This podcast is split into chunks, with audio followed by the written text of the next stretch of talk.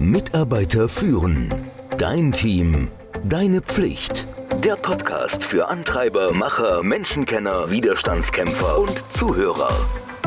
Der Podcast von und mit Kai Beuth, dem Experten für das Thema Führung. Hi, hi, hi. Nachdem ich letzte Woche über Pro und Contra der Frauenquote mich ausgelassen habe, machen wir heute mal das nächste Thema. Gendern. Das ist ja auch etwas, da gibt es ja nur binär, also zumindest meiner Erfahrung nach. In meinem TikTok-Kanal gender ich. In meinen YouTube-Videos gender ich. In meinem Podcast gender ich. Natürlich nicht immer. Und warum mache ich das nicht? Unbeabsichtigt. Es ist irgendwie schwer. Ich bin irgendwie so groß geworden. Ich bin ja leider keine 20 mehr oder keine 15.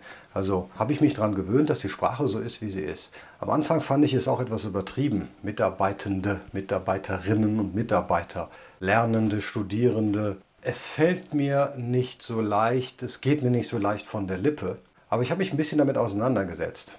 Ich habe mich mit Frauen unterhalten, die finden Gendern, ja, finden das nicht so gut. Einige sagen aber, es muss sich was gendern. Ist doch ein sehr schöner Spruch. Und das stimmt schon. Ein Beispiel, was ich zum Beispiel in einer Diskussion erlebt habe, wo ich nur Zuhörer war, was aber schon ein bisschen Ausschlag gegeben hat, ist, jetzt bist du Polizistin. Wenn du aber irgendwo einen Artikel liest, einen Fernsehbeitrag siehst, wird immer von Polizisten gesprochen, nie von Polizistinnen. Das heißt, die Frauen werden einfach ausgeschlossen, per, wie man im Englischen sagt, per Default. Das kann nicht richtig sein. Das ist zwar so gewachsen und das lag auch daran, dass früher Frauen einfach nicht Polizistinnen waren oder Polizisten, sondern das war ein Männerberuf.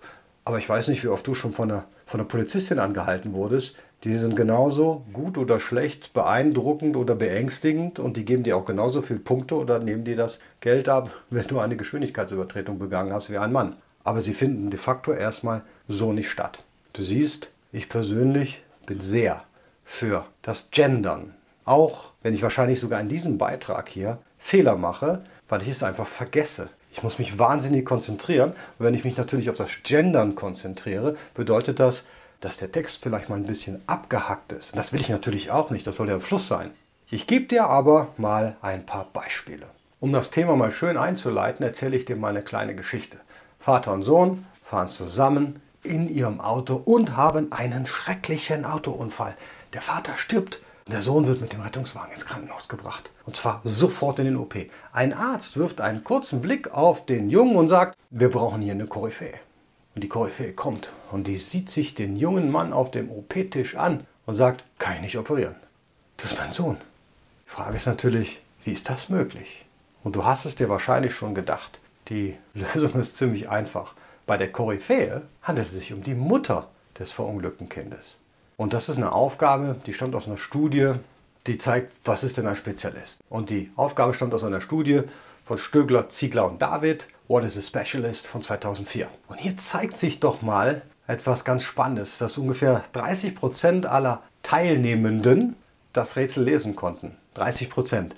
Also zeigt das Beispiel auch, obwohl wahrscheinlich alle gute Absichten hatten, Frauen würden wahrscheinlich mitgemeint, die werden nicht mit berücksichtigt. Und zu diesem Ergebnis kamen auch weitere Studien. Egal ob es Grundschülerinnen oder Grundschüler oder Probanden und Probandinnen sind. Bei einer solchen Frage, im generischen Maskulin, so heißt das, werden einfach mehr Männer genannt als Frauen.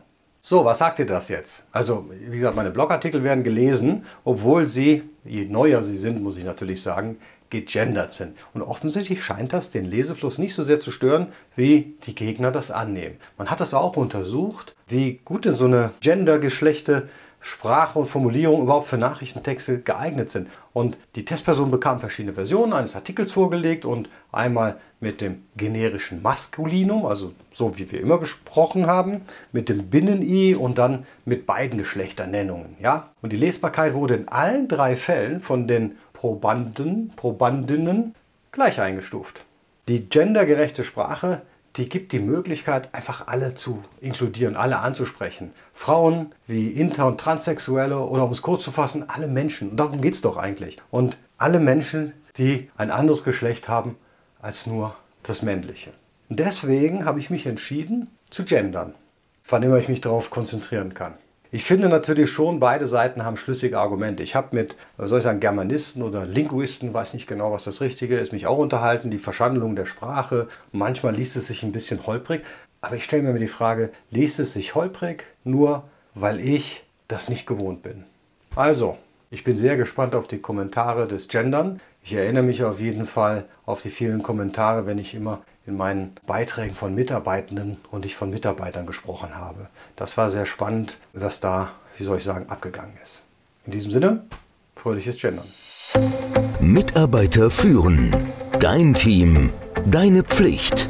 Der Podcast für Antreiber, Macher, Menschenkenner, Widerstandskämpfer und Zuhörer. Der Podcast von und mit Kai Beuth, dem Experten für das Thema Führung.